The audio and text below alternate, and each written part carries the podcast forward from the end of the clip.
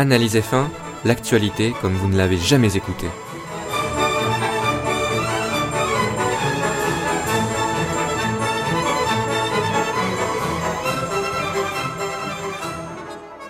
Bonjour à toutes et à tous, c'est Julien et je vous souhaite la bienvenue dans un nouveau numéro d'Analyse F1.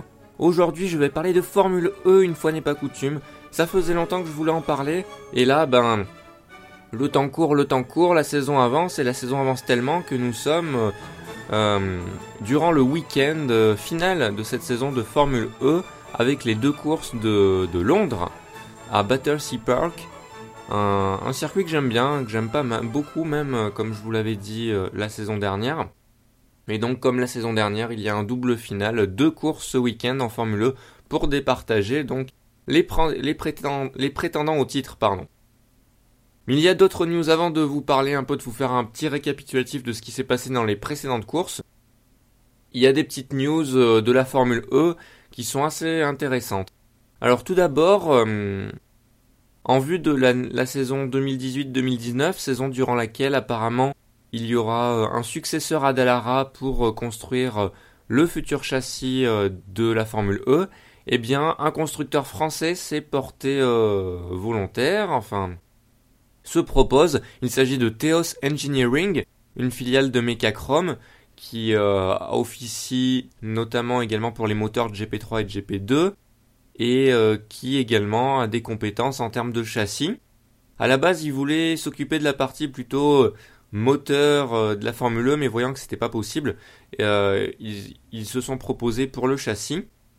Mais ils proposent un concept assez futuriste, hein, comme vous pourrez le voir en image en cherchant sur internet, vous trouverez facilement ça. Euh, c'est assez futuriste. À voir, à voir en tout cas. Euh, de voir un constructeur français, ça me paraît important de, le noter. Mais ce n'est pas sûr encore. C'est juste eux qui se proposent. Après, il faut que la Formule E et la FIA euh, approuvent. Et il y aura sûrement également une compétition entre plusieurs entreprises pour ben pour accéder à ça. Mais en tout cas, leur projet semble sérieux et semble viable. Donc ben pourquoi pas, pourquoi pas. Ensuite, autre news qui concernait à la fois la Formule E et la Formule 1, et qui fera plaisir aux pilotes de Formule E, je pense, à certains d'entre eux, puisque la discipline rentre enfin en compte dans le calcul des points pour être éligible à la montée en F1. Alors, Kezako, eh bien vous le savez, depuis quelques saisons, ça fait à peine deux ans je crois, hein, un ou deux ans, pour accéder en Formule 1, euh, il y a plusieurs manières, mais euh, il faut impérativement obtenir un nombre de points minimal que, les pilotes euh, acquièrent durant leurs années, euh, leurs jeunes années, durant les disciplines inférieures. Et en l'occurrence, les points qui sont comptés sont les points des trois dernières années. Et donc, euh, ben, le GP2 rapporte tant de points si on finit premier, GP3 pareil, Formule Renault V8 3 points, Formule V8 3.5 pareil, IndyCar, etc.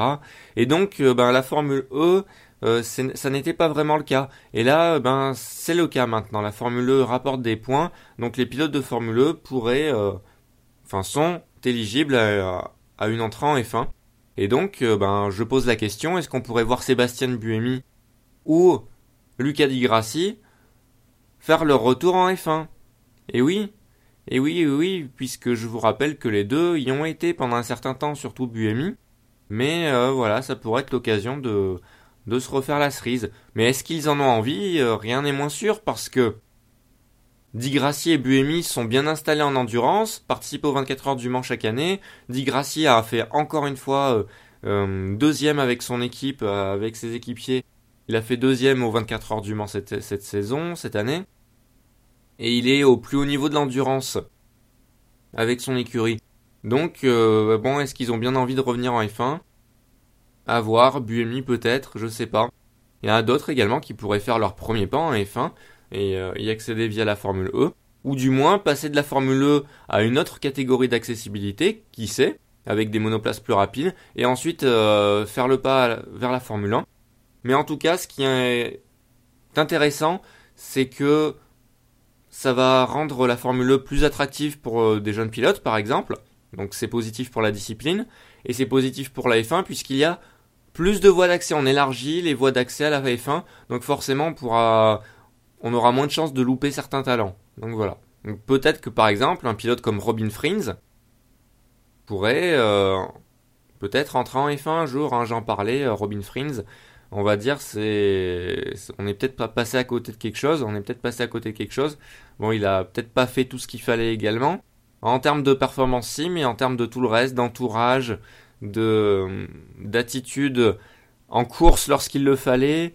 Euh, c'était peut-être pas ça à un certain moment, mais bon, en tout cas, le, talent est là. Euh, faut voir, faut voir, mais en tout cas, c'est intéressant. Donc, je vais revenir sur les précédents e-prix, puisque c'est le nom des courses de la Formule E.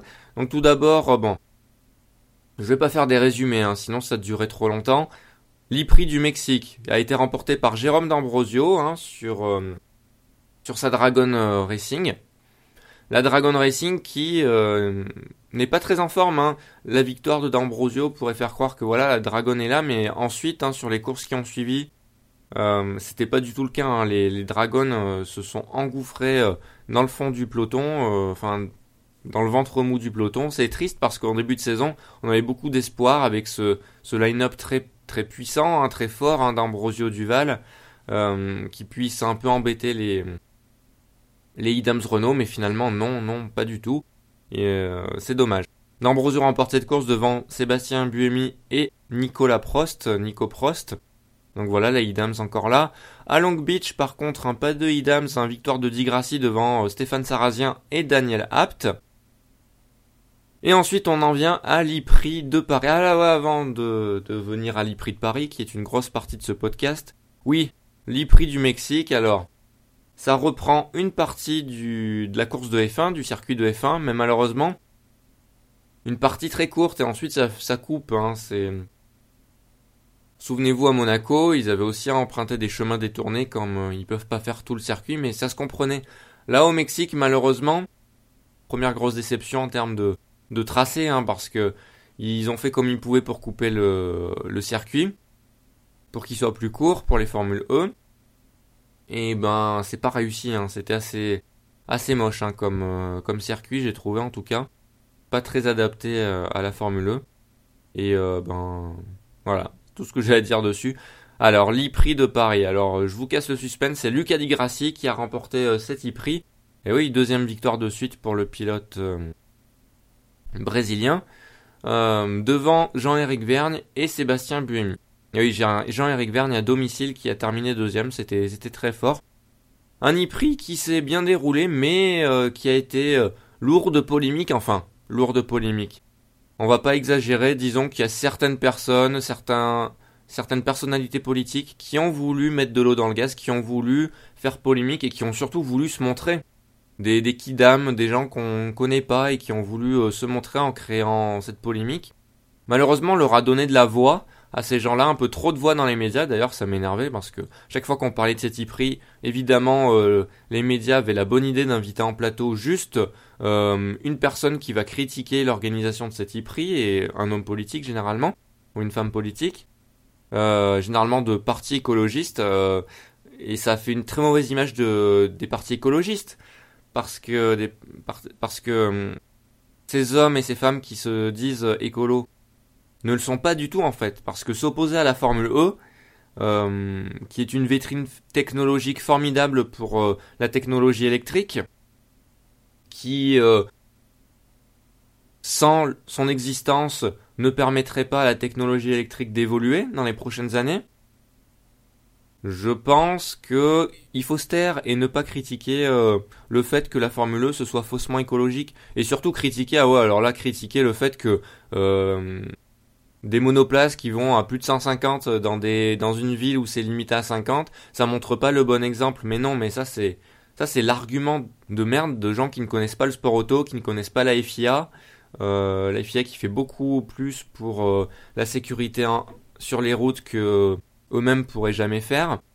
Et, euh, et même les pilotes, euh, il faut savoir que une course c'est pas c'est pas des fous qui vont se rentrer dedans et qui font n'importe quoi. C'est très réfléchi, c'est très bien pensé et euh, je devrais même pas devoir justifier, mais en gros c'est c'est pas c'est pas ce que ces gens peuvent penser. C'est c'est au contraire c'est intelligent et il y a du respect dans dans les batailles et tout. c'est pas c'est pas la foire d'empoigne, non. Donc il faut arrêter de diaboliser le sport auto comme ça, c'est pas c'est pas vrai, ça donne pas un mauvais exemple.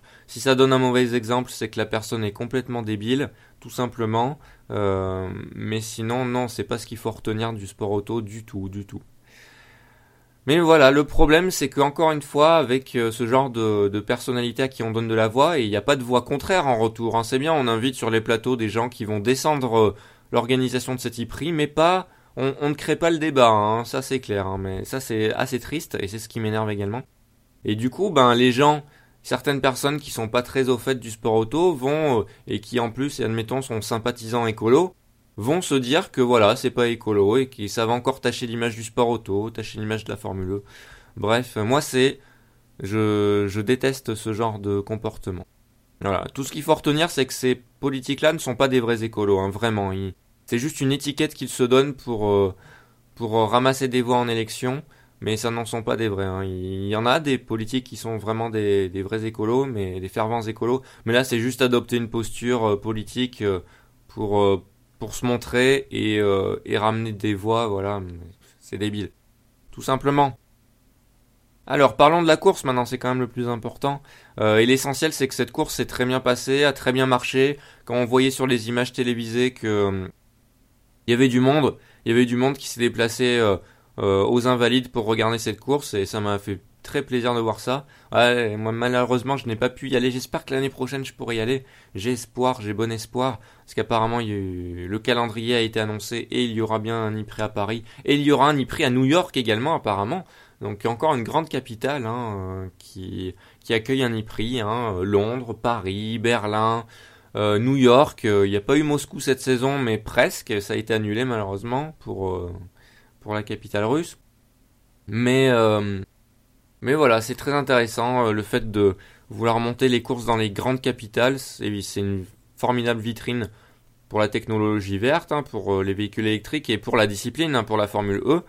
Euh, c'est pas mal, c'est pas mal montré. Et pour le sport automobile en général, parce que le sport automobile, c'est vrai, vrai, que c'est une discipline qui a tendance à un peu se tasser au niveau du, du public, sauf dans certains pays où ça monte au contraire, mais on va dire que dans les pays historiques, bizarrement, ça, ça descend, l'intérêt euh, descend un petit peu.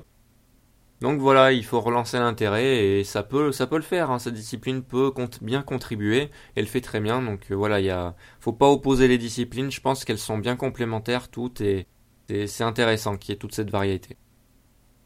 Alors la course en elle-même de Paris n'a pas été très palpitante, hein, je vous l'avoue, et le tracé ne favorisait pas bien euh, les actions en piste, hein, assez assez étroit. Le tracé était pas moche en hein, lui-même, ça allait finalement. Et l'allée des stands que que j'avais peur, euh, dont j'avais peur, souvenez-vous, finalement euh, n'a pas, euh, ça ne m'a pas choqué finalement plus que ça. Ça allait.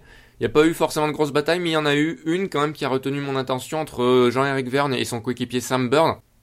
Avec Jean-Éric Verne qui voulait vraiment rien lâcher face à son coéquipier anglais.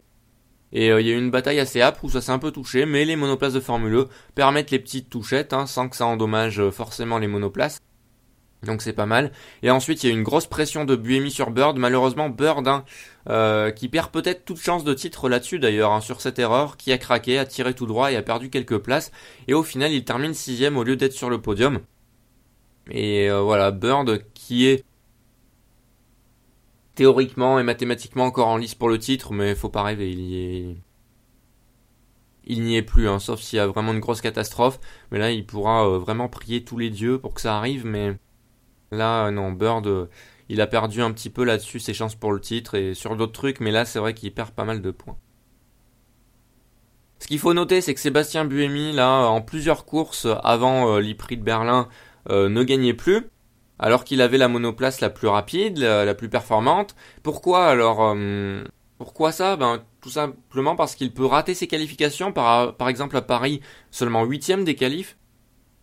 Et on parle de, de il pris en ville, hein, donc euh, c'est pas facile de dépasser, même si Buemi c'est une de ses forces justement de pouvoir euh, vraiment dépasser en piste et d'être assez agressif, mais dans le bon sens du terme, on va dire.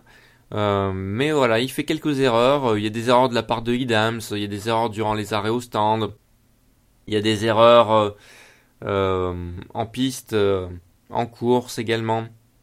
Bref, c'est pas parfait de la part de Idams et encore une fois, si jamais ils perdent le titre cette année, ils pourront s'en prendre vraiment qu'à eux-mêmes et plus que les années d'avant, plus que les années d'avant parce que, enfin que l'année d'avant, parce que cette saison ils ont vraiment une monoplace bien au-dessus de la concurrence hein, sur la majorité des, tracés.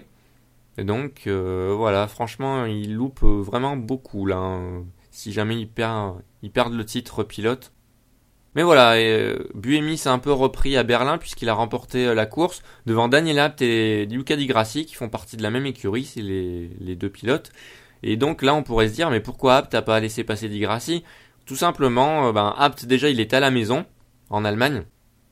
Et il a reçu l'ordre à deux tours de la fin de laisser passer Di Grassi. À un moment, il a ralenti, mais Di Grassi était trop loin.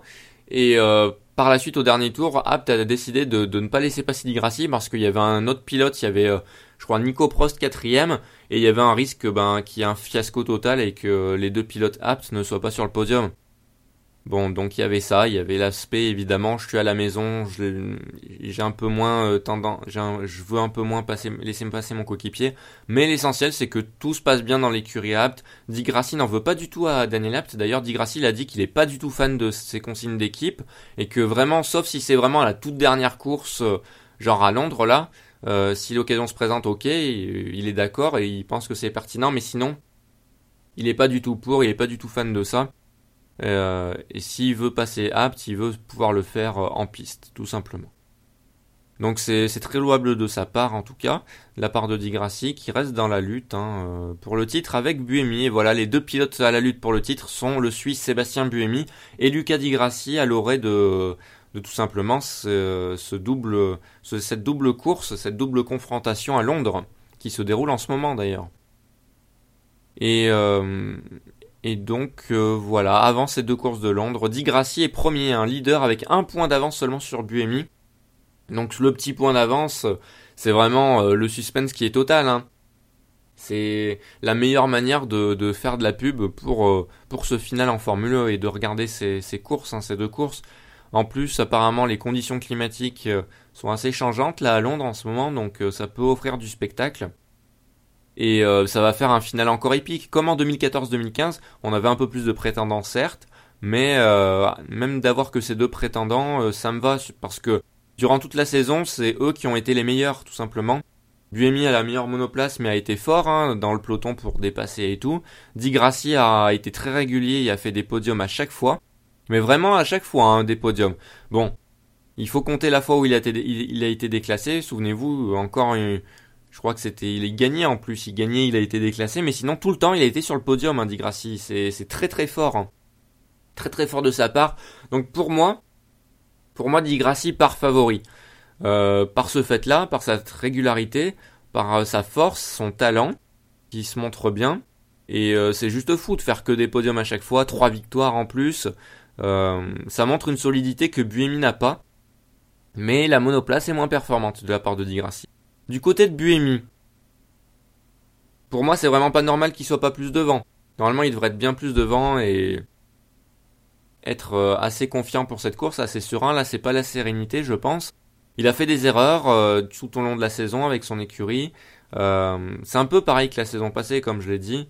Euh, à voir, à voir. Mais Buemi, comme avantage, malgré tout ça, malgré les erreurs que j'ai énoncées, ça reste un très bon pilote hein, de Formule 1, il faut pas se mentir, un des meilleurs. Il est très rapide, très rapide en course notamment. Euh, il a cette science du dépassement que n'a pas forcément Di Grassi. Je vous rappelle l'année dernière à Londres, Di Grassi qui était le pilote le plus euh, le plus timide hein, en piste finalement. Il attendait peut-être une erreur, mais il attendait peut-être un peu trop une erreur devant. Et du coup, euh, il était un peu passif, un peu trop passif durant le week-end de d'Ypres. Là, il faut espérer qu'il ne le soit pas parce que Buemi ne le sera pas. Buemi est un pilote qui, va aller chercher la victoire s'ils veulent aller chercher. Et donc, euh, voilà, c'est peut-être ce qui peut faire la différence. Donc, c'est finalement l'un dans l'autre. Ils ont des qualités des défauts différents, les deux pilotes. Euh, mais ça s'équilibre finalement. Et c'est bien qu'ils soient différents, justement. Ça montre vraiment une opposition de style.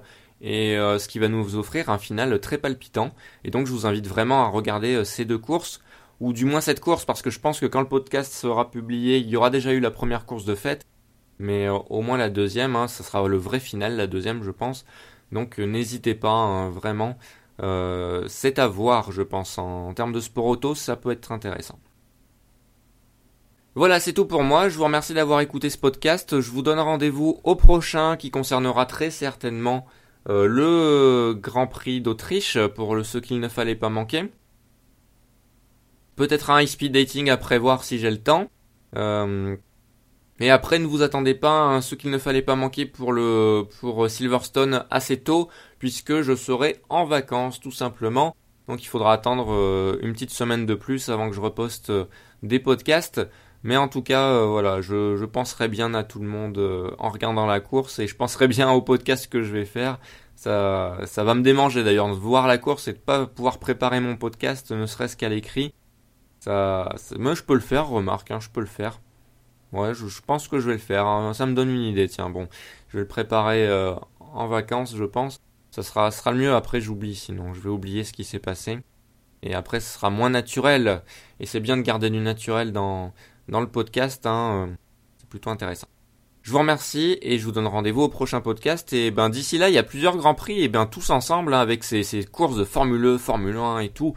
Vivons notre passion comme d'habitude. À bientôt.